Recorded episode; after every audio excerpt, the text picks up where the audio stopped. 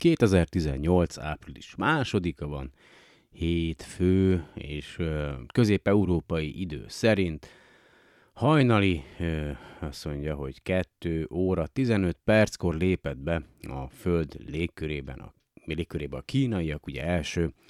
űrállomása a Tangyong 1, és a csendes óceánba zuhant, vagy csapódott már, ami megmaradt belőle, úgyhogy ezen is túl vagyunk, most már ez legalább nem esik a fejünkre, bár van még a föld körül bőven űrszemét. Ez még mindig a SolarPod Podcast, én Lisó vagyok, kezdjünk! I am very aware of the preciousness of time. I was given two to three years to live. I faced a life unable to properly communicate. Fortunately, my mind was unaffected. While all around me people had buzzed away, deep in conversation,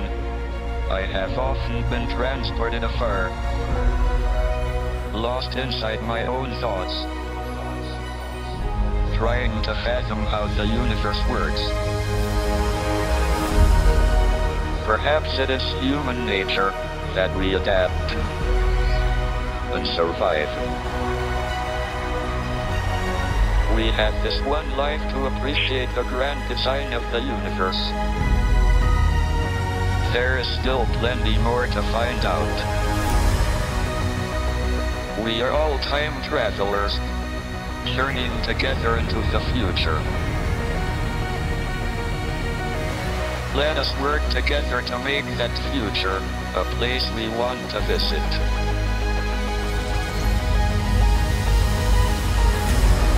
I am convinced that humans need to leave Earth and make a new home on another planet. In the next 100 years, we will embark on our greatest ever adventure. Our destiny is in the stars.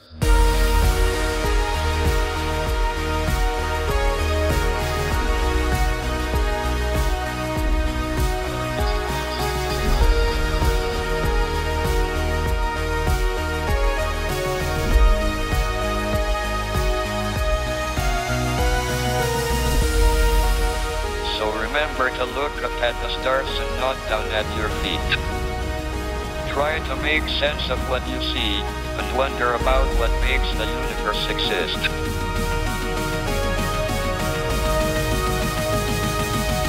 Be curious.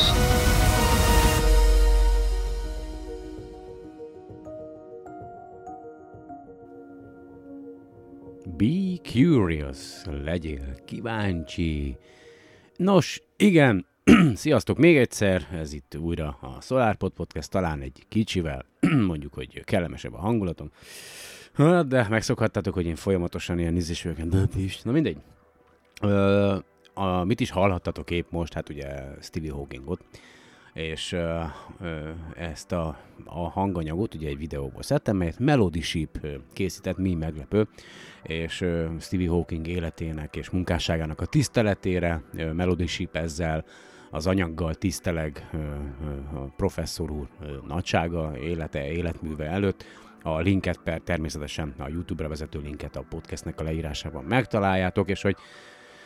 Ugye említett itt egy dolgot Hawking professzor, hogy hát a, az emberiségnek ugye el kell hagynia magát ezt a bolygót, ahhoz, hogy ugye fennmaradhassunk záros határidőn belül. Természetesen ugye az elmúlt években volt, hogy van még ezer évünk, aztán már csak száz évünk van, ezer száz, vagy csak ezért még kevesebb. Az tény egyébként, hogy örök, hát tételezzük fel, hogy a fajunk nagyon, de nagyon sokáig fennmarad, megtaláljuk a megoldást arra, hogy hogyan lássuk el ezt a hatalmas embertömeget, meg úgy magát mindent. Energiával, anélkül, hogy teljesen kimerítenénk a bolygónknak a készleteit, aztán talán megtanulunk környezettudatosan is élni, de eljön az az idő, mikor vagy közeledik felénk egy, egy olyan nagyságú aszteroida, amely, amely belátható időn belül, hát ugye belecsapódik mondjuk a, a Földbe, és olyan pusztítást végez, hogy gyökerestül kiírt minden életet, a bolygó legalábbis ugye a fejlett életet, tehát a többsejtő életet, vagy a közelünkben történik egy szupernova robbanása, a, és annak, a, annak a, az energiája, tehát gyakorlatilag hát sterilizálja a bolygót, szóval elég sok lehetőség van, és ha ezek nem is következnek be, akkor ugye van egy olyan számítás, egy időszámítás, amit úgy hívunk, hogy galaktikus év, az azt jelenti, ugye, hogy mennyi idő alatt tesz meg egy kört a naprendszer, a tejútrendszer, ugye a galaxisunk, vagy galaktikánk, ahogy Asimov nevezte, vagy ahogy nevezik a tudományos világban, galaktikánk körül, és ez megközelítőleg itt a, legalábbis a Wikipédia, az angol nyelvű Wikipédia oldal szerint 225 millió év, de én sok más helyen olvastam 250 millió évet, úgyhogy igazából ez szerintem a kettő, igen, tehát 225 és 250 millió földi év közt van, ugye nálunk egy év az az, amennyi idő alatt a bolygónk megkerüli egyszer a napot, és egy galaktikus év alatt 250, durván 250 milliószor megkerüljük a napot, és egy kört teszünk a galaktika középpontja körül, és megközelítőleg a naprendszer nagyon durva, 230 km tesz meg másodpercenként, az óránként 828 ezer kilométer. Ez, ez hihetetlen egyébként. Azt mondja, igen, tehát hogy ezzel a sebességgel a földi egyenlítőn, tehát hogyha egy, hogyha egy test ilyen sebességgel haladna itt a bolygón, akkor 2 perc, 54 másodperc alatt megkerülni a Földet az egyenlítőn, azért ez, és ez a sebesség, amelyel mi a galaxis központja körül haladunk, ez 1300 része a fénysebességnek, szóval nagyon nagy sebesség, de mégis a fényhez viszonyítva pedig elenyésző, nagyon-nagyon kis sebesség. És ugye, hogy itt a galaktikus évekről beszélünk, hogyha nagyon jó, van egy ilyen kis táblázat, majd ezt is berakom a podcast leírásába. Az már érdekes egyébként, hogy angol nyelven még tegyük fel, hogy ugye hiteles az információ, bár ugye azért a Wikipédiát bárki szerkesztheti, bármikor hozzányúlhat, és vannak azért olyan események, olyan alkalmak, amikor ö, szándékosan ö, hülyeséget, vagy hazugságot, vagy nem hiteles információt szerkesztenek bele a Wikipédiába, de általában ezeket azért idővel, mivel ugye mindenkinek hozzáférése van már, mint aki felhasználó a Wikipédián, ö, kiszokták javítani, meg ugye a felhasználók, hogyha valami olyat látnak, akkor azt jelentik, vagy megpróbálják szerkeszteni, tehát alapesetben az esetek nagy részében az, amit mondjuk a Wikipédián olvasol, az angol nyelvű Wikipédián, az közel hitelesnek tekinthető, én úgy gondolom, de ugye nincs, nincs az kőbe vésve, hogy ne fussál bele olyan információba, amely félrevezető, és akkor itt, hogy mi fog történni, ugye, van egy nagyon jó kis összesítés, de erről már a All About Space cikk kapcsolat cikkben volt egy cikk, ugye, ami így nagyjából összefoglalta, hogy mi várható hosszú hosszú távon itt a bolygónkon, és hogy miért is fontos nekünk ugye elhagyni magát a bolygót, hogy egyáltalán életbe, vagy azt szeretnénk, hogy az emberi faj fennmaradjon. Az egyik az, hogy, hogy ugye egy galaktikus éven belül az összes, tehát 250 millió év múlva az összes földi kontinens, legalábbis itt a, a, a szerintem ide le van írva, újra össze fog állni egy hatalmas szuper kontinensé, tehát ugye a, ez, ez, tehát 250 millió év múlva megszűnnek a kontinensek, és ismételtem, ahogy korábban is volt a Föld történetében, újra e, a, gyakorlatilag a kéreg, a felső rész, az egy nagy ö, szuper kontinensé fog összeállni, legalább az árucikkek szállítása egyszerűbb lesz, meg ugye nem is kell olyan sokat majd repülni, hogyha el akarunk menni Amerikában, na mindegy. Azt mondja, hogy kettő-három galaktikus év múlva, tehát olyan durván 750 vagy 500 és 750 millió éven belül a, azt mondja, hogy ugye a, az árapály hatásnak köszönhetően a hold olyan mértékben eltávolodik majd a Földtől, hogy a teljes napfogyatkozás megszűnik létezni, tehát olyan messze lesz a Földtől, hogy már nem lesz képes ö, kitakarni előlünk ö, teljes terjedelmében a napot. Ö, aztán négy galaktikus év múlva a széndiokszid szint ö, azt mondja, olyan pontra ö, süllyed, vagy, vagy, vagy ér, ahol a C4 fotoszinsz, fotoszintézis már ö, továbbá nem ö, lehetséges, és a több sejtű élet kihal a bolygón, tehát a durván.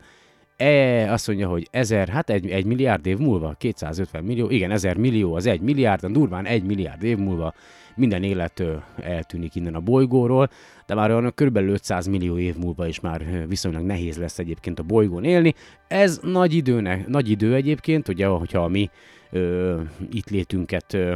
vizsgáljuk, az a egy-két millió év mióta ugye megjelentünk itt mindenféle formában a bolygón mi emberek, aztán ugye a civilizáció az nem is olyan régóta létezik, tehát hogyha ahhoz nézzük, akkor ugye ez hatalmas idő, tehát hogyha úgy nézzük, akkor még rengeteg időnk van, hiszen a, a nap, ugye, amely egy fősorozatbeli csillag, és már én is megtanultam, de már ti is megtanulhattátok, hogy ez azt jelenti, hogy az életének abban a fázisában van, ami csillagunk, egy közepes méretű csillag természetesen, amelyben a hidrogént égeti, ugye a hidrogén üzemanyagát alakítja át héliumá, és még nagyon, de nagyon sokáig ebben a fázisban marad, bár ahogy az idő telik, úgy azért majd szépen elkezd majd a napunk egyre forróbb lenni, illetve egyre nagyobb lenni, és nagyon érdekes volt, mert a, a héten egyébként képzeljétek el, volt szerencsém egy általános iskolában ö, három órát ö, tartani csillagászati témában, volt egy ilyen nyílt nap, és ö, hát ö, hogy szokták ezt mondani, hogy a, a nagyon sok véletlennek köszönhetően ö, meghívtak engem, és először arról volt szó, hogy tartsak egy órát, aztán a vége ugye három ö, egymás követő ö, óra lett, ilyen 45 perces óra, és ugye, hogy igazából megpróbáltam a naprendszerről, a világegyetemről, tehát a, ez volt a terv, hogy majd erről beszélek, és, és alapvetően, tehát én nem, tehát az, amilyen vagyok, én gondolkodtam, hogy hogyan is lehetne ugye minél jobban a, a, a gyerekeknek, ugye, mert itt voltak alsósok, meg 5-től 8 osztályos gyerekek, és hogyan lehetne az érdeklődésüket lehető legjobban felkelteni, és akkor úgy döntöttem, hogy az utolsó pillanatban, hogy hát én nem fogok előadást tartani, tehát nem, nem lesz egy séma, amelyet én végig elmondok és bemagolok, vagy betanulok, vagy amely mentén haladok, hanem, hanem úgy döntöttem, hogy elkezdem kérdezgetni a diákokat, és, és egész jól sült el a dolog, mert mert az, el, az első órában, ugye, ahogy elindult a dolog, elkezdtem őket kérdezgetni, aztán ugye ez persze megfordult, és ők kezdtek el kérdezgetni, és a tudásomnak megfelelően azért igyekeztem mindenre a lehető legérthetőbb, legegyszerűbb és leghitelesebb választ adni. Természetesen volt olyan, amire nem tudtam válaszolni, de azt jeleztem is, hogy erre nem tudom a választ, úgyhogy például ez volt az, e, ez az egyik kérdés, amire nem tudtam a választ, az az volt, hogy, hogy mitől függ az, hogy egy bolygónak hány holdja van. Úgyhogy ha valamelyikőtök tudja a választ, azt közölje velem, vagy írja meg hozzászólásban, mert én nem tudom, hogy ez mitől függ, hogy egy bolygó hány holdal rendelkezik, ezt szerintem ezt nem lehet előre meghatározni, és igazából erre nem tudtam válaszolni, ez biztos, hogy rengeteg mindentől függ de az utolsó órára már voltak, képzeljétek, voltak, voltak olyan gyerekek, akik végigülték a 45 percet, és nem mentek el. Mert ugye ez ilyen fakultatív volt, ezt mindenki választhatta, hogy melyik órán akar ott ülni. És volt, aki ott maradt, mert annyira tetszett neki, vagy annyira érdekelte a dolog, hogy, hogy végigülte mind a három, háromszor 45 percet, és, és annyira jó volt látni, hogy, hogy e, a végére az utolsó órában már annyira belejöttek a, a kérdésekbe, hogy folyamatosan a levegőbe voltak a kezek, tehát hogy, hogy abból a 20-30 gyerekből legalább 10 mindig szeretett volna valamit kérdezni, nagyon izgalmas volt, úgyhogy nem tudom, hogy mit sikerült elindítani bennük, vagy igazából a célom csak az lett volna, hogy ugye a, a, a, a tudás iránti vágyat felkeltsen bennük, a, azt, hogy olvassanak utána dolgoknak, hogy, hogy érdeklődjenek dolgok urán, iránt, remélem, hogy sikerül, és ugye,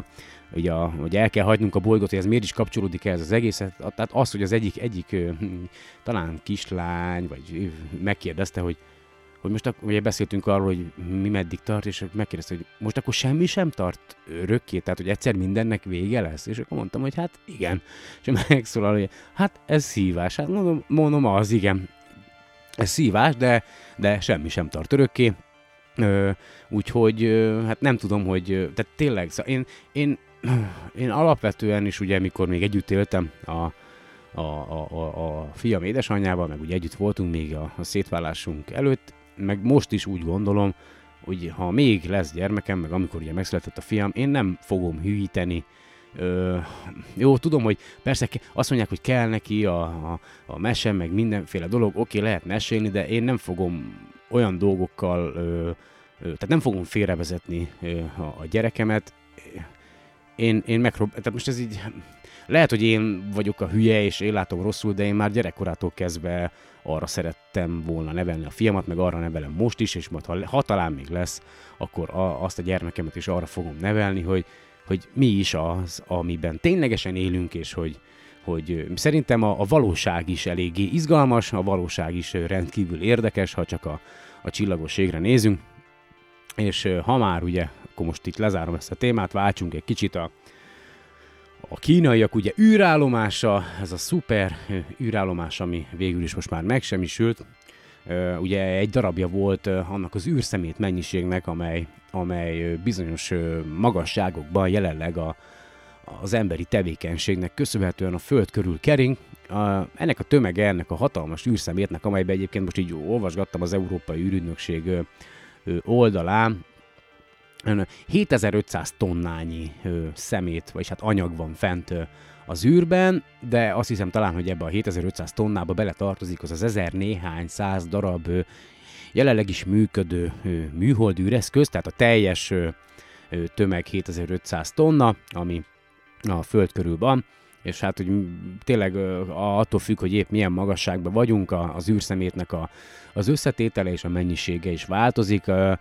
Ahol a nemzetközi űrállomás kering, ezen a 400, kb. 400 kilométeres magasságban,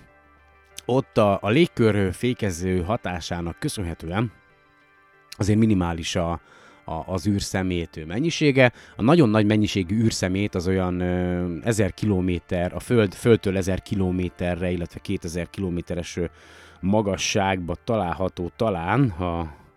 ha jól tudom, tehát a, igen, igen, hát remélem, remélem, hogy nem mondok hülyeséget. A lényeg az, hogy nagy magasságba ö, található az űrszemétnek a nagyon, de nagyon nagy része, és képzeljétek el, hogy vannak olyan távolságok, ahol az űrszemét sűrűsége ö, nagyobb, mint a kozmikus pornak a, a sűrűsége, és hogy egy kis számokat is mondjak, de már ugye volt erről ö, régebben szó. Ö, na, hát, azt mondja, hogy ö, azt írja, hogy 2013-as adatok szerint, tehát 2013 július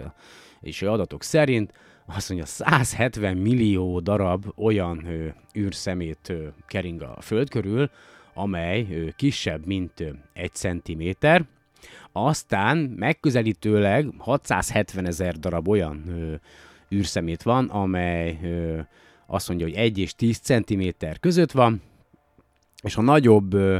a nagyobb, vagyis 10 cm-nél nagyobb ö, szemét, űrszemét ö, meg, száma megközelítőleg 29 ezerre tehető, azért az úgy elég nagy mennyiség, vagy elég, elég, elég nagy szám, és akkor itt azt írja, igen, ö, azt mondja, hogy a 98%-a ö, annak a 1900 tonnányi űrszemétnek, amely alacsony föld körüli pályán kering, a 2002-es, tehát már elég régi ö, adatok szerint, 1500 objektumhoz tartozik, melynek ugye tömege nagyobb, mint 100 kg. Ezek ugye különböző na, rakétagyorsító fokozatok, vagy üzemképtelen műholdak, vagy már nem működő űreszközök. Egyébként nagyon izgalmas, hogy az űrszeméthez hozzájárul ám az is, hogyha mondjuk felküldenek egy rakétát, és vagy egy gyorsítófokozatot, akár miért, és abban marad valamennyi üzemanyag, akkor idővel ugye a kozmikus sugárzásnak, meg úgy az erodálásnak, tehát köszönhetően, vagy előbb-utóbb balesetek történhetnek az üzemanyag, hogyha több komponensű, akkor a megmaradt részek egyesülhetnek, és ős pont, tehát berobbanhatnak, felrobbanhatnak, akkor ugye a, napból, a napszél, a napból érkező részecskék, a különböző, tehát az űrszeméthez tartoznak a különböző festék darabok, a borítások, akkor a, a különböző távcső borítások, a kupakok, Szóval rengeteg minden, és most itt olvastam még az Európai Unió, vagy Európai Unió, Európai Ürügynökségnek a, a cikkjében, még van egy olyan is, hogy még a 60-as években próbáltak valamilyen telekommunikációs rendszert, és akkor még részkábeleket ö, ö, bocsátottak ki, ki tudja, hogy milyen hosszan, meg milyen mennyiségben a világűrbe, és még ez is, ezek a részkábelek is ö, itt keringenek körülöttünk, Úgyhogy van szemét bőven, és ö, ugye most már szinte hetente látok egy olyan cikket az interneten, ahol téma az űrszemét, ugye egyre nagyobb veszélyt jelent ez az űrszemét mennyisége, mert hogyha ugye, ha tegyük fel, ezek az űrszemét darabok nekiütköznek egymásnak, vagy nagyobb darabok ütköznek egymással, akkor azok még több űrszemetet generálnak, és aztán beindul egy ilyen láncreakció, amelynek van egy speciális elnevezése, arról az emberről nevezték el, ugye, aki először felvetette ezt az ötletet, csak most nem találom a nevét, de meg fogom találni szerintem. Szóval, és volt egy, egyetlen egy, hát az eddigi ismert ütközés egyébként, egy orosz és egy talán igen, mindjárt, bla bla bla bla bla bla bla bla, keresem, keresem, keresem, keresem, igen, itt van. Tehát azt mondja, az első ö, ö, baleset, tehát az első baleset, amely a, a föld körül ö, keringő űreszközök közt ö, történt, az ö, 16 óra 56 perckor történt 2009. február 10-én 776 kilométeres magasságba Szibéria felett egy privát amerikai kommunikációs műhold Iridium 33 és egy orosz katonai műhold a Cosmos 2251 ütközött egymással 11,7 km per másodperces sebességgel, mind a két ö, űreszköz ö, ugye megsemmisült, és több mint 2300 ö, gyakorlatilag követhető, tehát olyan, tehát ami, ami azt hiszem talán egyszer 10 centinél nagyobb, vagy egy centi, nem tudom, hogy me, mekkora az a méret, amit tudnak követni ugye innen a Földről. Tehát olyan 2000, több mint 2300 olyan darab került a világ űrbe abba a magasságba, amelyet ugye aztán tudnak követni, és akkor még nem beszéltünk a, az ennél kisebb darabokról. De ugye természetesen itt azt írja, hogy néhány űrszemét darab azért azóta már belépett újra a Föld légkörébe, ugye, mert még ebben a magasságban is elvétve, de vannak ugye molekulák, amelyek, hogyha nekiütköznek a, az űreszköznek, elkezdik lelassítani, és ugye, hogyha le, csökken a sebessége, mondjuk a mm, űrszemét darabnak, akkor ugye a, a magassága is csökken, és hogyha még lejjebb kerül, akkor még több részecskével érintkezik, amelyek tovább lassítják magát az űreszközt, akkor még alacsonyabb pályára kerül, és ugye aztán a végén pedig elég a Föld légkörében. Ugye ez történt a kínaiak űrállomásával, és azért nem tudták ö, ö, nagyon csak úgy helyek közel, körülbelül napra, vagy plusz-minusz nem tudom hány órára pontosan meghatározni azt, hogy mikor fog elégni belépni a Föld légkörébe, mert rengeteg mindentől függ. az ugye egyrészt ugye nem, nem tudták irányítani magát az űreszközt, tehát akármit is csináltak volna a kínaiak innen a Földről, semmire nem reagált maga az űreszköz, gondolom. Még hogyha volt is rajta ugye üzemanyag, meg rakétahajtómű, hogyha azt tudták volna kezelni, vagy irányítani, akkor egy irányított elégést tudtak volna végrehajtani, de mivel semmit se tudtak ugye kezdeni ezzel az űreszközzel, ezért arra volt maga ez az, itt, itt a Földről, ugye, akik próbálták nyomon követni, hogy mikor, hol fog belépni és elégni a Föld légkörébe, arra voltak hagyatva, hogy hogy hát folyamatosan próbálták figyelni, és az éppen aktuális magassági és sebességi adatokból, illetve abból, hogy az adott magasságban milyen sűrű a, a, molekulák összetétele, tehát hány darab molekulával ütközik a, az űreszköz, meg milyen, milyen irányba van az űreszköz, tehát mekkora az a felület, amely, amelyel a, a, a a, molekulák tudnak ütközni, mennyire tudják lelassítani, szóval tényleg nagyon sok mindentől függött. Volt valahogy, ahogy olvastam a cikket, volt egy napkitörés is, ö, amelytől azt várták, hogy majd ö, egyes területeken megnövekszik a, a, a, a légkör összetétele, tehát hogy több molekula lesz majd, ugye, amelyek még jobban lassítják magát az üreszköz, de ugye ez nem következett be, szóval így ilyen nagyon-nagyon sok volt a bizonytalansági tényező, de már ennek vége, belépett, kész, egy része elégett, gondolom, ami meg megmaradt, az meg belecsapódott az óceánba, aztán mennek majd a, a titkos küldetések, ki tudja, hogy milyen részről, kik mehetnek arra, nem tudom, hogy milyen vizekre hullott, szóval megpróbálják ki, üzé, lemerülni búvárokkal, meg tengeralattjárókkal, meg mindennel, nehogy valaki titkos információt szerezze. Jó, hát ez, csak, ez már csak ilyen összeesküvés elmélet, azt mondja, hogy hú, kéne venni egy kis levegőt. Nem tudom, ti hogy vagytok, hogy telik nektek ez a ez a négy napos hosszú hétvége, voltam, találkoztunk, tegnap voltunk a fiunknál, vagy fiamnál, aztán előtte nem is tudom, mit csináltunk, de szaridő volt, esett az eső az elmúlt két napban, ja, kétszer is lemostam. Ja, tényleg, mondtam nektek, hogy, hogy ö, vásároltunk autót, tehát hogy, úgy, úgy, hogy egy, jó, egy jó kis Dacia-t, úgyhogy most már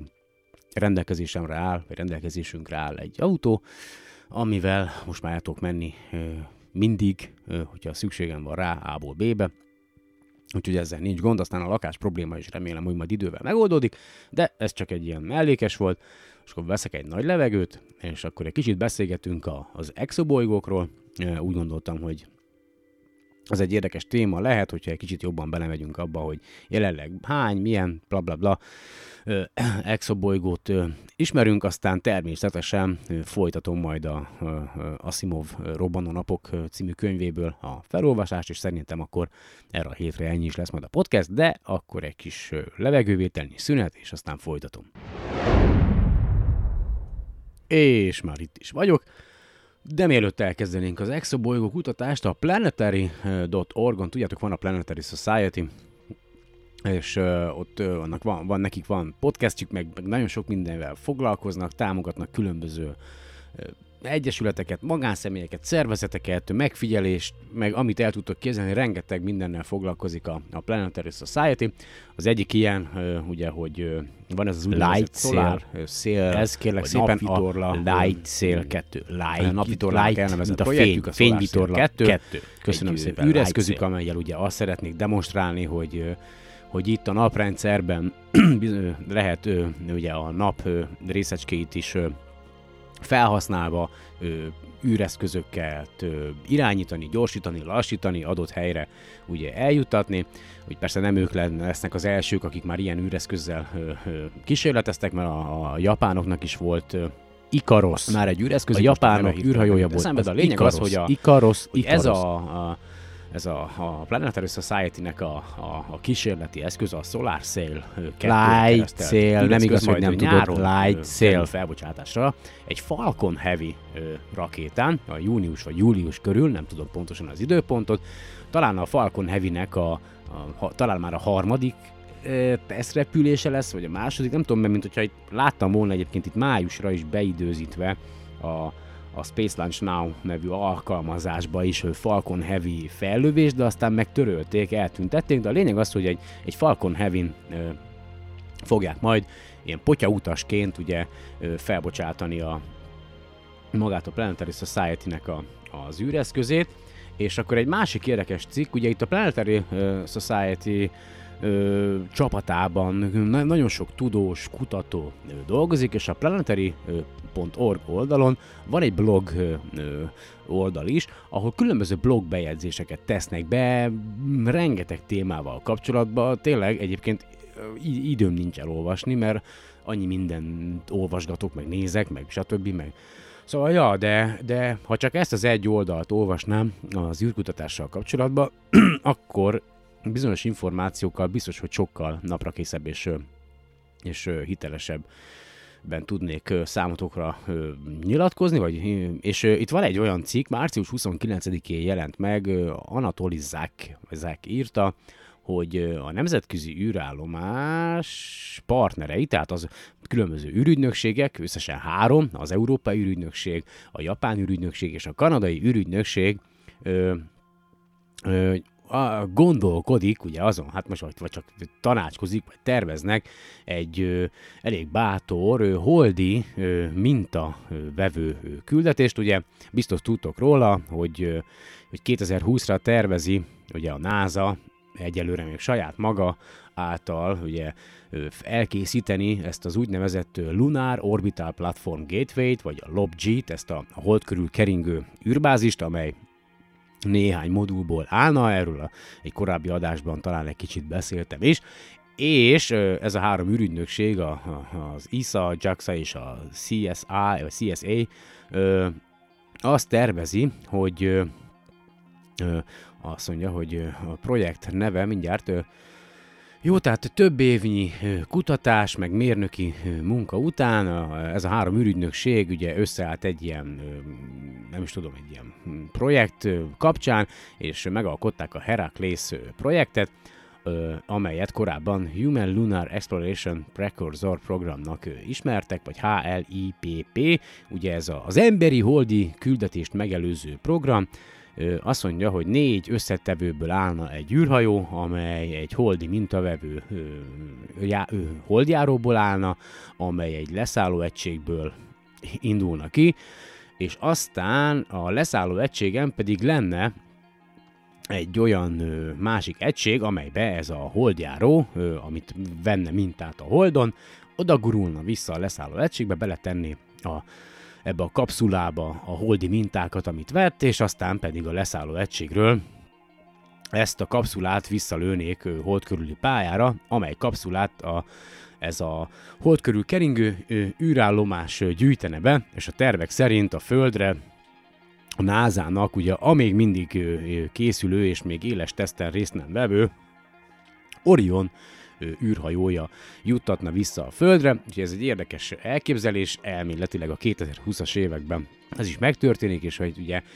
hogy miért itt azzal indokolják, hogy az Európai Ügynökség, meg a japánok, meg a kanadaiak, hogy még, ők még nem juttattak embert a Holdra, és mielőtt embert küldenének a Holdra, először ezt ö, szeretnék egyáltalán kipróbálni a leszálló egységet, hogy hogy működik, és a többi, és a többi, meg ugye mintát venni a Holdból. És ha már holdi mintánál tartunk, jó, jó belementem az exo bolygóba, mindegy, a holdi mintánál tartunk, a, nemrég olvastam Szintén egy cikket, de csak felszínesen marad meg bennem, vagy marad meg bennem az információ, hogy egyébként itt a Földön, ugye a 70-es években ö, volt a nagyon néhány ugye holdi küldetése, amelyre ugye 12 ember járt összesen, azt hiszem a, a Holdon, nem akarok hülyeséget mondani,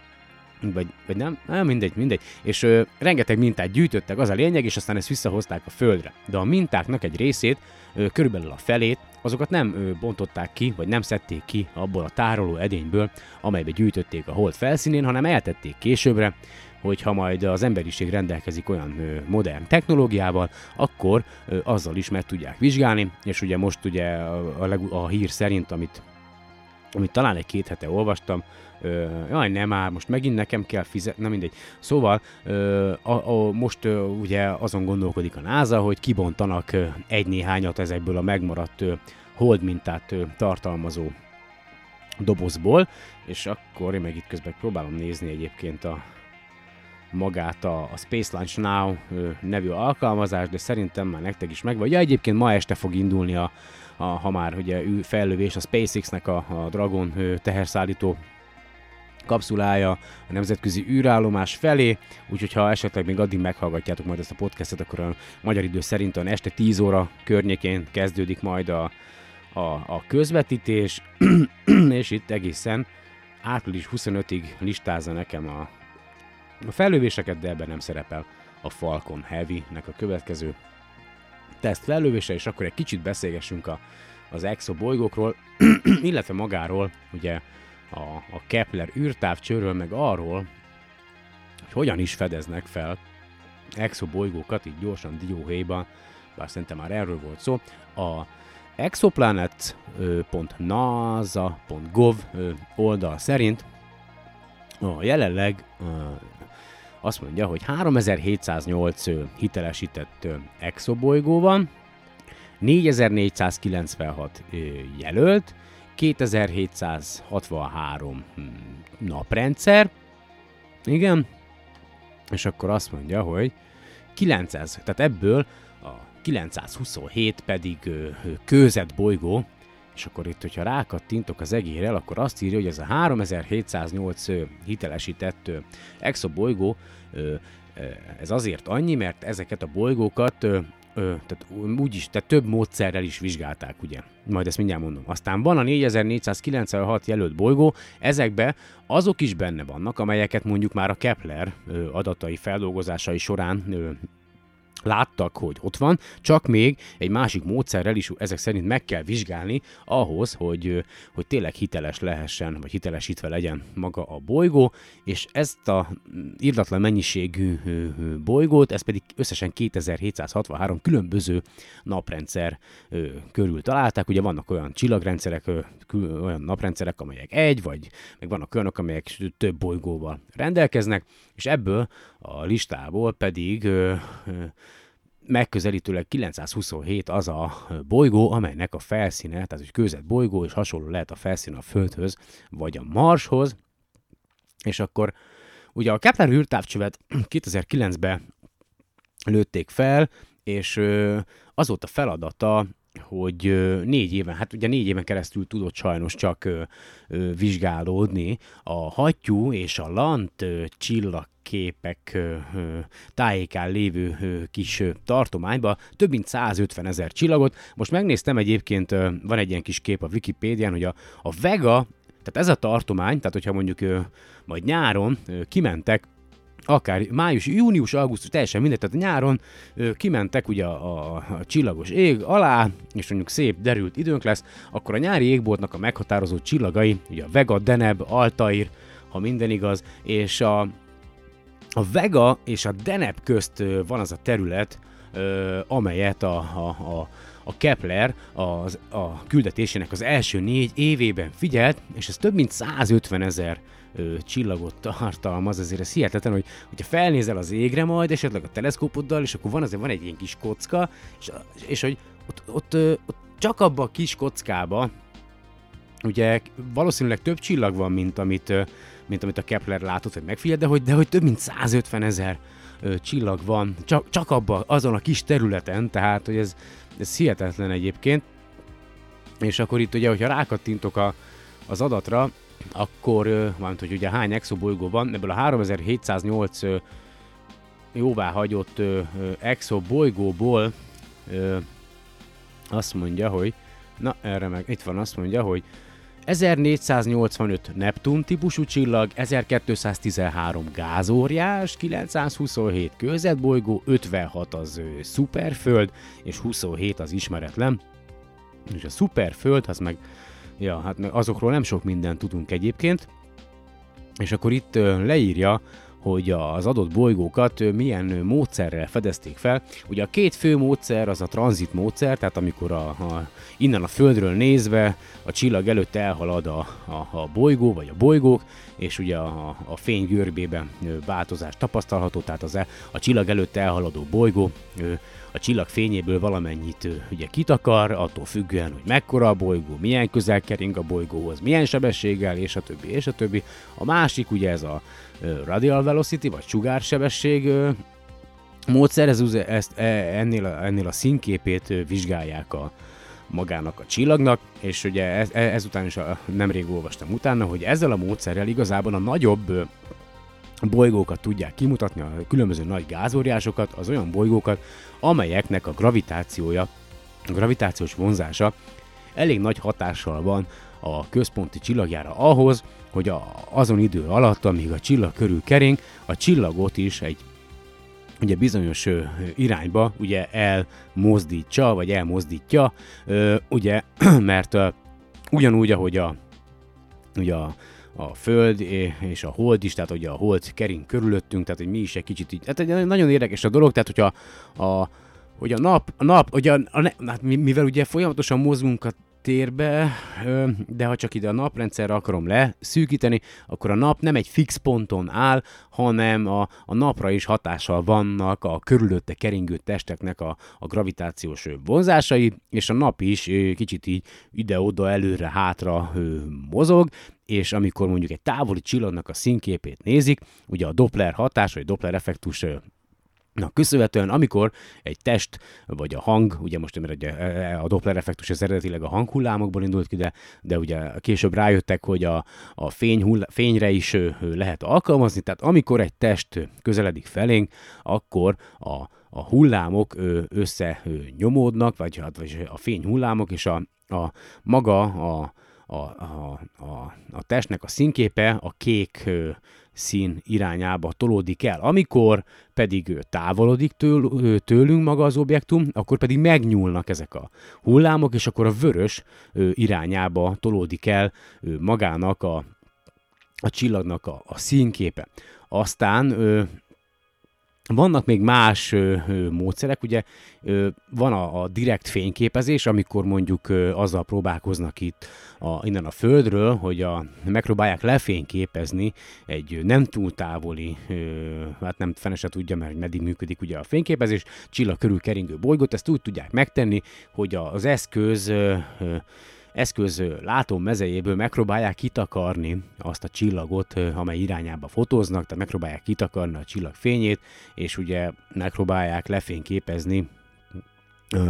a, a, a csillag mellett lévő akármilyen hm, homályos, vagy halvány, vagy, vagy hőt kisugárzó pontot. Ezzel a módszerrel eddig összesen 44 bolygót fedeztek fel. Akkor van még az úgynevezett gravitációs mikrolencsés módszer, Uh, hú, hát ez már számomra egy kicsit azért bonyolultabb, de ugye mivel a, a, a testek ugye uh, attól függően, hogy milyen tömeggel rendelkeznek, egy kicsit elgörbítik a, a, a teret, és uh, hú, ez nagyon érdekes. Azt mondja, a gravitációs mikrolencse, azt mondja, egy távoli csillag felől érkező fény, uh, uh, by gravity, as planet passes, e, egy adott irányba elmozdul, vagy elhajlik, akkor, hogyha ö, egy bolygó elhalad a csillag és a föld közt. Tehát, hogy a, hogy a, a bolygó ö, ö, tömegéből adódó tér torzulást láthatjuk akkor, mikor a, a felénk érkező fény, egy távoli csillag irányából érkező fényben valamilyen torzulás vagy változás áll be. Remélem, hogy, hogy, hogy megfelelően tudtam elmondani. És akkor van még ilyen úgynevezett ö, módszer, de eddig ezzel a módszerrel egyetlen egy bolygót fedeztek fel, és akkor ez valami olyasmi módszer lehet, hogy ilyen, ilyen háromszögeléses módszer, legalábbis itt a rajz alapján, ez azt jelenti, hogy a, a, ugye a bolygónak a, a, keringése, ugyanúgy, mint a, mint a sugár sebességes módszernél, ugye a csillag mozgás, tehát a csillagot ide-oda mozgatja, és és hogyha távolról figyelsz, ugye, ugye van ö, három úgy ilyen három csillagod, amely közt ö, a megfigyelni szánt ö, csillag ö, található, és hogyha a, a, a, a csillagok közti távolság ö, méréséből, eltolódásából tudod megállapítani azt, hogy, ö, hogy a csillag körül valószínűleg ö, bolygó kering. Hát ja, nem vagyok ugye szakember, nem vagyok asztrofizikus, asztrobiológus, remélem, hogy megfelelően sikerült elmondani. És a, egyébként ha rámentek erre az exoplanets.nasa.gov oldalra, vagy gav oldalra, akkor nagyon sok infografikát találhattok, a komplett exobolygó adatbázist ugye megtalálhatjátok, mi is az, az exobolygó, olyan bolygó, amely nem a mi napunk, hanem egy másik távoli csillag körül kering. Ugye ezek az exobolygók, a naprendszeren kívüli bolygók, és várjatok mindjárt, és akkor beszéljünk egy kicsit a Keplernek a, a K2-es küldetéséről. Ugye 2013-ban meghibásodott a, a, a Kepler űrtávcsövön lévő úgynevezett reaction wheels, vagy tudjátok, ez a gyroszkóp, azok a tárcsák, amelyek ugye segítenek irányba tartani magát a, az űreszközt. Ugye korábban volt arról szó, hogy a Down űrszonda, amely ugye, ugye egyrészt a Keplernek is fogytán van az üzemanyaga, meg a Down űrszondának is fogytán van az üzemanyaga, ami a Cereszt meg a Vestát vizsgálta, vagy vizsgálja, és ott is ugye tönkrement a négy kerékből, vagy tárcsából kettő darab, és akkor ugye a Downnál úgy oldották meg a mérnökök, ez is hihetetlen, hogy ugye a, az üreszközön lévő üzemanyag égetésével próbálták meg mindig irányba tartani, vagy, vagy az irányát módosítani magának az üreszköznek. Viszont a Keplernél ugye az egy a, arra, van L1, L2, talán a L3, L4-es Lagrange ponton van, de nem akarok hülyeséget mondani. A lényeg az, hogy folyamatosan, tehát hogyha mi keringünk a, ugye a nap körül, a, a bolygó, a, és akkor mögöttünk, legalábbis az animáció szerint mögöttünk jön egy Lagrange ponton a maga a Kepler űrtávcső, ugye ugyanúgy kering maga a Kepler űrtávcső is a, a nap körül, és ugye a Kepleren vannak napelemtáblák, amelyek ugye a nap, nap felé igyekeznek ugye fordulni, hogy megfelelően elláthassák energiával, vagy nem tudom, igen, végülis igen, mert ugye napelem, napelem táblák is vannak rajta, legalábbis így az animáció szerint néztem, de mindjárt megkeresem a képet, és ö, azt mondja, hogy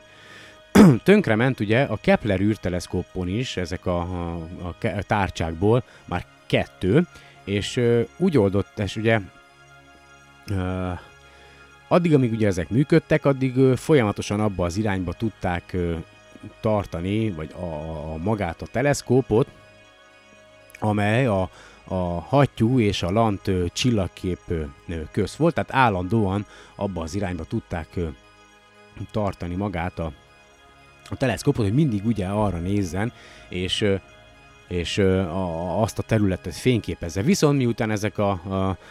a tárcsák tönkrementek és ö, már nem működnek, ezért kénytelenek voltak valamilyen ö, megoldást találni, és igen, itt írja, hogy azt mondja, ö,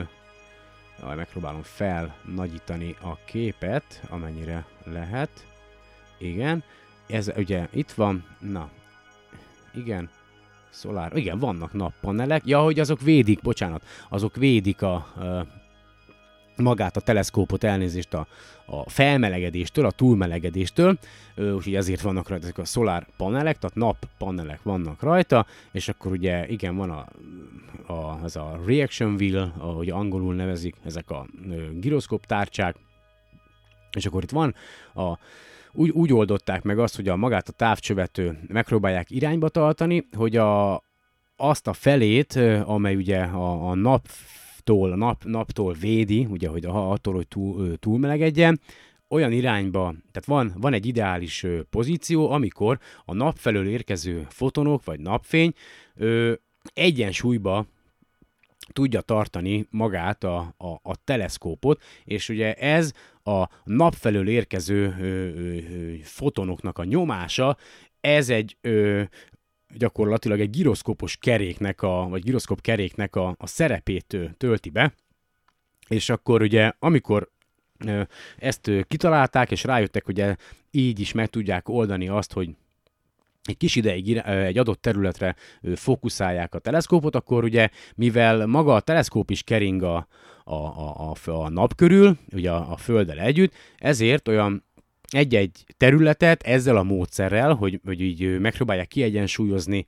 magát a teleszkópot, olyan durván 80 83 napig tudtak megfigyelni, és minden 83 nap elteltével, amikor már ugye olyan helyzetbe került a teleszkóp, hogy már a, a napfény már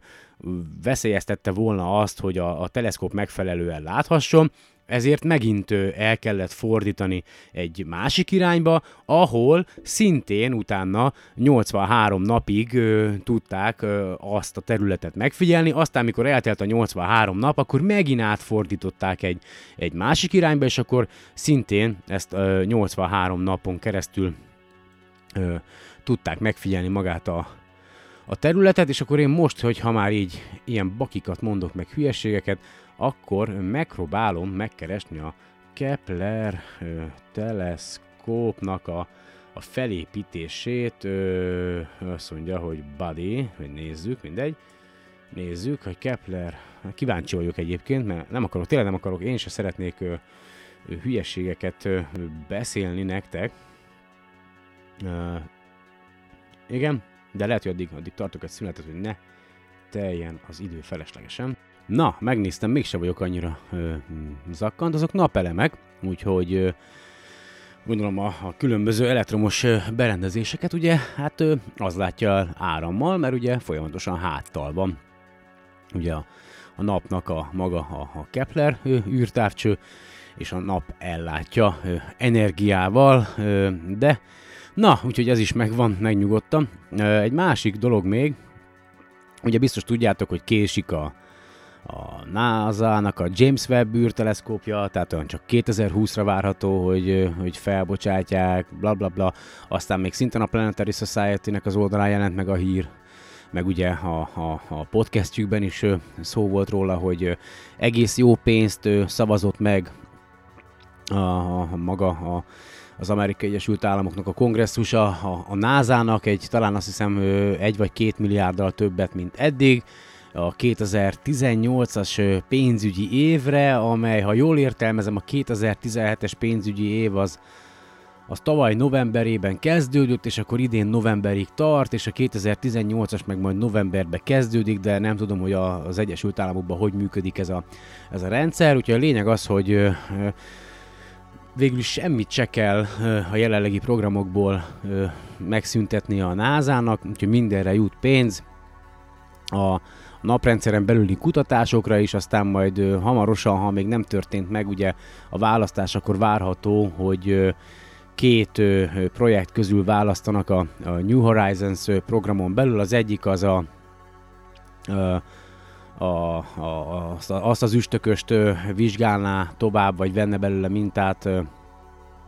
amelyre a nem tudom milyen űreszköz, mindjárt, mindjárt, mindjárt utána nézek, jaj, annyi minden van a fejben, a másik pedig a, a Saturnusnak a Titán holdjára szállna le egy ilyen quadcopter, de ugye 8 propellerrel, ilyen felszálló meg leszálló egység, de még nem döntöttek ezek közül, úgyhogy, ja, hú, hát igen. Azt mondja, hogy hol járunk, Ó, nem hiszem el, hogy már 50 percnél járunk, hihetetlen egyébként, pedig annyi minden van, non-stop lehetne beszélgetni mindenről. Akkor szerintem le is zárom ezt a, a Kepler témát, a, viszont még van egy bolygó, ö, még, még annyi, tehát még annyi, hogy ö, visszatérve a műsor legelejére, ugye a, a Stevie Hawking életével kapcsolatosan, ugye, hogy, ö, hogy az emberiségnek ugye a jövője az, a, az az, hogy elhagyjuk ezt a bolygót, és hogy ugye a gyerekeknek is próbáltam azt mondani, mikor, mikor ott voltam az iskolában, hogy, hogy nem kell mindenkinek tehát mérnök, csillagásznak, meg mérnöknek, meg, meg, meg mindennek lennie. Tehát, hogy, hogy a, itt, itt a bolygón ugye rengeteg dolog van, amit mi végzünk, végezhetünk, mindannyian mások vagyunk, mindannyiunkat más dolgok érdekelnek, viszont mindannyian hozzájárulhatunk a, a tudomány sikeréhez, és ugye az egyik ilyen módja ez az úgynevezett közösségi tudós rendszer vagy oldal, ugye az universe.org, ahol különböző tudományos projektekhez járulhat hozzá bárki, akinek van egy kis szabadideje és a számítógép előtt leülhet, és jelenleg a világűrrel kapcsolatban 18 projekt van, de itt az Universe oldalán rengeteg minden van, biológia, klímakutatás, történelem, nyelvkutatás, irodalom, orvostudomány, természet, fizika, társadalomtudományok, és, és hogyha ha ti is szeretnétek hozzájárulni ahhoz, hogy minél több a naprendszeren kívüli bolygót fedezhessen fel az emberiség, akkor jelenleg két fontosabb projekt van, amiben részt tudtok venni. Ugye az egyik a, a Planet Hunters, ami a Keplernek a fő küldetése alatt begyűjtött adatait ö, ö, ö, szolgáltatott, szolgáltatott feldolgozni. Ö, ugye aztán van a, a, a K2 küldetésnek a, a, az anyaga, tehát ugye van a, az Exoplanet felfedezők, illetve van a Planet Hunters, hogyha szeretnétek a naprendszeren kívüli bolygókat felfedezni, és egy kicsit beszéltek angolul, akkor mindenféleképpen látogassátok meg az universe.org oldalt. Egyébként bárki megtalálja a saját számításait abban, ami, ami, érdeke, ami érdekli őtök, akár galaxisokat szeretnétek felfedezni, akár a naprendszerben lévő, még felfedezésre váró bolygókat, vagy boly- szeretnétek felfedezni, vagy szupernovákra szeretnétek vadászni, vagy üstökösökre, vagy csak a Marsnak a felszínét felfedezni, Ö, gyakorlatilag bármit ö, választhattok, tényleg rátok van bízva, úgyhogy ha, ha van egy kis szabadidőtök és szeretnétek a tudományhoz, ö, a tudomány fejlődéséhez, a tudományos ismereteink bővüléséhez hozzájárulni, akkor mindenféleképpen látogassátok meg a zuniverse.org oldalt, és akkor majd a következő műsorban beszélgetek egy-két exobolygóról, amelyek a, Földhöz hasonlóak, addigra összegyűjtöm még az adatokat, egyébként már itt letöltögettem a nagyját a magára a laptopra, és akkor folytatnám ebben az utolsó, nem is tudom, negyedben, ötödben a Isaac Asimov Robbanó Napok című könyvének a, a felolvasását, ugye, amely 1985-ben íródott, és magyar nyelven 1987-ben jelent meg. És az előző adásban arról volt szó, hogy azt a kérdést próbálja a könyvben Asimov megválaszolni, hogy a nehezebb anyagok, a nehezebb elemek a világegyetemben, amelyekből mi is emberek felépülünk, hogyan keletkeztek, hogyan jelentek meg, milyen, milyen módon jöhettek létre, és ugye ennek a folytatása következik, amelynek az a címe, hogy szökés katasztrófával. Ha a nehéz magok, mármint a nehéz atommagok nem a csillagszél mechanizmusa révén jutnak a csillagok belsejéből a külső térbe, akkor olyan, hevesebb események után kell néznünk, amelyek azt követően játszódnak le, hogy a csillag elhagyta a fő sorozatot. A csillagok többségét egyből kizárhatjuk, 75-80 százalékuk ugyanis lényegesen kisebb, mint a nap, úgy 20-tól 200 milliárd évig terjedő időt töltenek a fősorozaton, attól függően, hogy mennyire kicsik ezek a úgynevezett vörös törpék egyébként. Ez azt jelenti, a létező kis csillagok közül még egy sem hagyta el a fősorozatot, az eltelt idő még a legöregebb számára, zárójelben azok számára, amelyek a világegyetem legkorábbi időszakában, az ősrobbanás utáni első milliárd évben keletkeztek, zárójel bezárva, sem volt elég hidrogén üzemanyaguk olyan mérvű elfogyasztásához, hogy el kelljen hagyniuk a fősorozatot. Ugye minél kisebb tömegű egy csillag, annál tovább él, tehát annál tovább tart, míg elhasználja a benne lévő hidrogénjét, tehát annál tovább tud magában a fősorozatban maradni. Sőt, ha egy kisméretű csillag hagyja el a fősorozatot, az minden különösebb hűhó nélkül megy végbe. Amennyire ez megállapítható, minél kisebb a csillag, annál kisebb hévvel játszódnak le a fősorozat elhagyása utáni események. A kis csillagok is ahogy végtére minden egyes csillagnak muszáj, vörös óriássá tágulnak, de az ő esetükben a tágulás viszonylag kisméretű vörös óriást eredményez. Az eféle vörös óriás valószínűleg sokkal tovább marad fenn, mint a látványosabb fajta, végül pedig többé-kevésbé nyugodtan roppan össze fehér törpévé, ez pedig kisebb sűrűségű lesz, mint a Sirius B és a hozzá hasonlók. Azok a nehéz elemek, többnyire szén, nitrogén és oxigén, amelyek egy kisebb csillag belsejében keletkeznek, a csillag fősorozatbeli tartózkodása alatt a belső övezetben foglalnak helyet, és az összeroppanás után továbbra is a fehér törpe belsejében maradnak. Soha sem jutnak ki, legfőjebb nyomokban, a csillagközi gázba, nagyon különleges eseteket kivéve, az összes nehéz elem, amely egy kisméretű csillagban keletkezett, korlátlan ideig ott is marad ebben a csillagban. A csillagok 10-20%-át teszik ki a naphoz hasonló tömegűek. Ezek csak 5-10 milliárd évet töltenek a fősorozaton, mielőtt fehér törpévé roppannának össze. A minapunk, amely körülbelül 10 milliárd évig marad a fősorozaton, még most is ott van, hiszen csak mintegy 5 milliárd éve keletkezett. A naphoz hasonló, de annál öregebb csillagok mostanáig már elhagyhatták a fősorozatot, és a világegyetem csecsemőkorában születettek bizonyára mind meg is tették ezt. A nap nagyságrendjébe tartozó csillagokból nagyobb méretű vörös óriások jönnek létre, mint a kisebbekből, és ezek aztán, amikor elérkezik az ideje, jóval nagyobb hévvel roppannak össze fehér törpévé, mint a kisebbek. Az összeroppanás energiája a csillag legkülső rétegeit valószínűleg kirobbantja az űrbe, és egy planetáris ködöt hoz létre, olyat, amilyenről könyvünkben korábban már említést tettünk.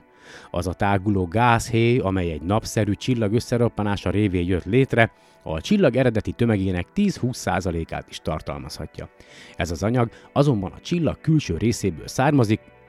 ez a külső rész egy efféle csillag esetében még az összeroppanás pillanatában is lényegében hidrogén-hélium keverékből áll. Bár a csillag összeroppanásakor föllépő forrongás valamennyi nehéz magot a felszínre, majd a gázhéjjal az űrbe juttat, ez a mennyiség csupán a csillagközi gázfelhőkben lévő nehéz magok mennyiségének kis hányadára ad magyarázatot. Jó, de ha már a fehér törpék keletkezésénél tartunk, mi a helyzet azokban a különleges esetekben, amikor a fehér törpe sem jelent végállomást, és hol szolgálhatnak mégis eszközül ahhoz, hogy és hol szolgálhatnak mégis eszközül ahhoz, hogy anyag szórodjon szét az űrben? Korábban már beszéltem azokról a fehér törpékről, amelyek egy-egy szoros kettős rendszerbe tartoznak, és így anyaghoz juthatnak vörös óriássá való társcsillaguktól. Ö, vörös óriássá váló társcsillaguktól. Az anyag egy része ilyenkor mindig fúzióba lép a fehér törpe felszínén, a rengeteg fölszabaduló energia a fúzió termékeit kirobbantja az űrbe, és úgy fölfényesíti a csillagot, hogy a Földről novának fog látszani. A fehér törpének átadott anyag azonban legnagyobb részt a táguló vörös óriás legkülső rétegeiből származó hidrogén és hélium. A fúzióban a hidrogén héliummá alakul át, és ami végül is kizúdul az űrbe, az nem egyéb egy hélium felhőnél. Ebben az esetben is, ha a fehér törpe kapott egyáltalán valamennyi, a héliumnál nehezebb magot a társcsillagtól, vagy ha a fúziós folyamatban jött létre, ez akkor is elenyésző a csillagközi gázfelhőkben levő nehéz magok mennyiségéhez képest. Mi van még ezeken kívül? A nehéz magok számára egyetlen lehetséges forrás marad a szupernova. Az egyes típusú szupernova, mint korábban vázoltam, a közönséges novákhoz hasonlóan alakul ki. Egy fehér törpe anyagot vesz át közeli társától, amely éppen vörös óriássá van tágulóban. A különbség az, hogy itt a fehér törpe tömege közel jár a Chandrasekhar határhoz, így aztán a kapott anyagmennyiség végül is túllendíti ezen a határon, a fehér törpének össze kell roppannia. Ezen közben igen erős fúzió indul be a belsejében, és fölrobban. A csillag teljes, mint egy 1,4 naptömegnyi szerkezete szana szaggatódik, és egy táguló gázfelhővé alakul át. Egy ideig szupernovaként látjuk fényleni, de a sugárzás, bár egy darabig nagyon erős, végül is kihuny. A gázfelhő megmarad, évmilliókon át tágul, még csak bele nem olvad a mindenütt jelenlévő csillagközi gázba. A fehér törpe robbanása óriási mennyiségű szenet, nitrogént, oxigént és neont, ezek a leggyakoribb nehez, nehez, nehéz elemek,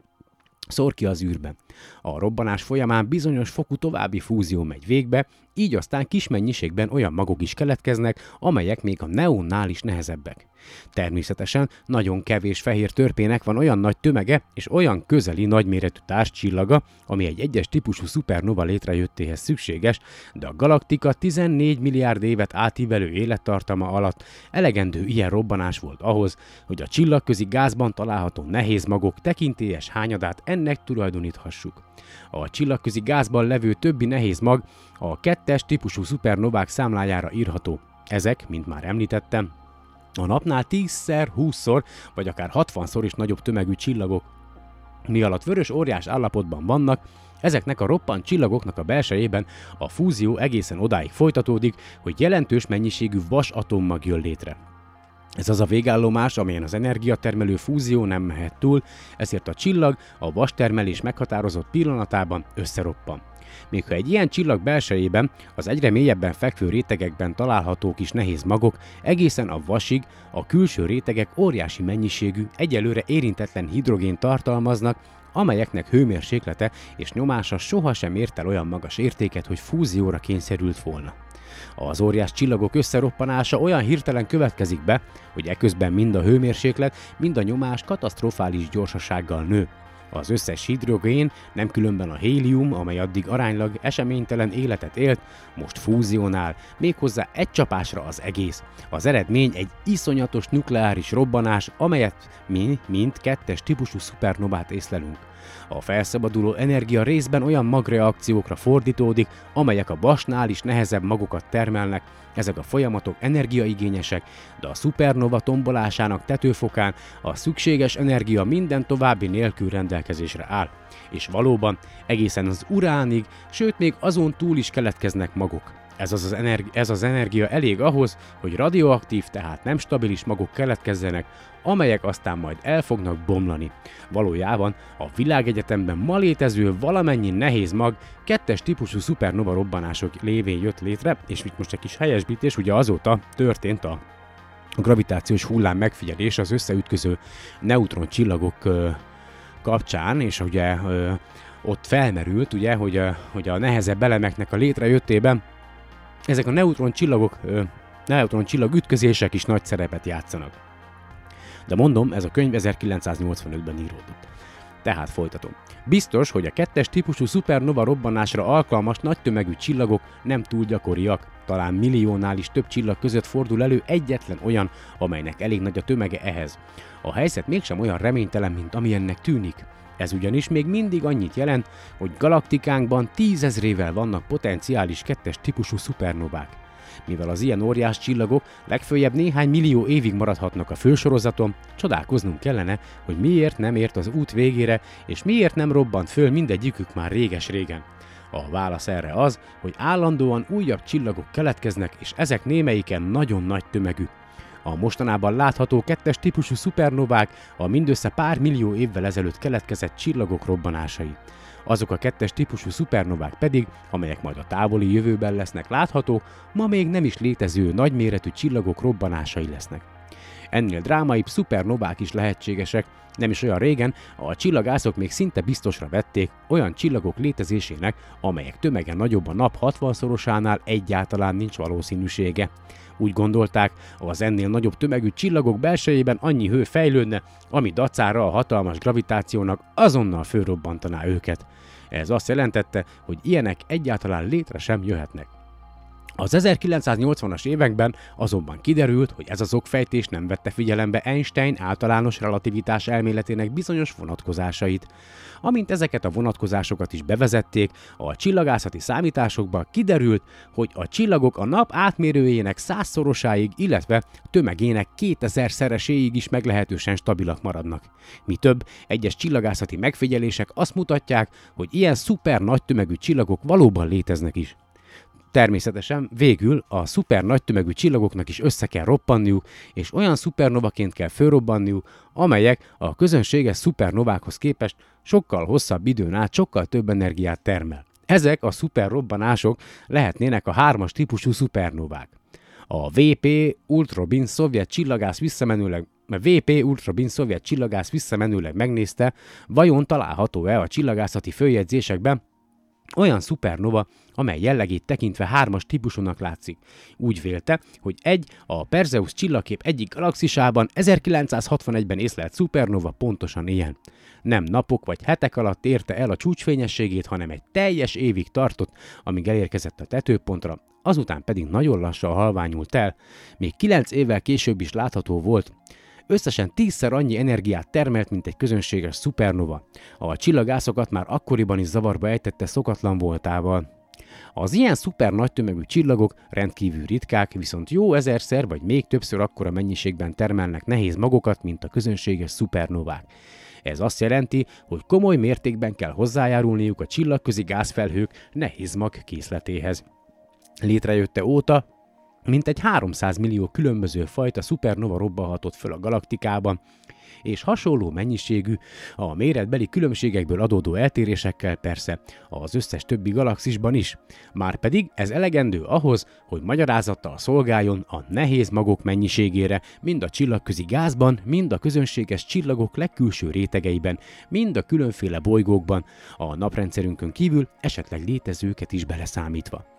Láthatjuk tehát, jóformán az egész Föld és mi magunk is csak nem teljes egészében olyan atomokból állunk, amelyek nem saját napunkban, hanem más csillagokban keletkeztek, és korábbi szupernova robbanások révén szórodtak szét az egész világűrben. Az egyes atomokról nem lehet megmondani, hogy melyik csillagból származnak, vagy hogy pontosan mikor robbantak ki az űrbe, de annyit tudunk, hogy valamelyik távoli csillagban keletkeztek, és valamikor a távoli múltban végbe ment robbanás révén jutottak el hozzánk.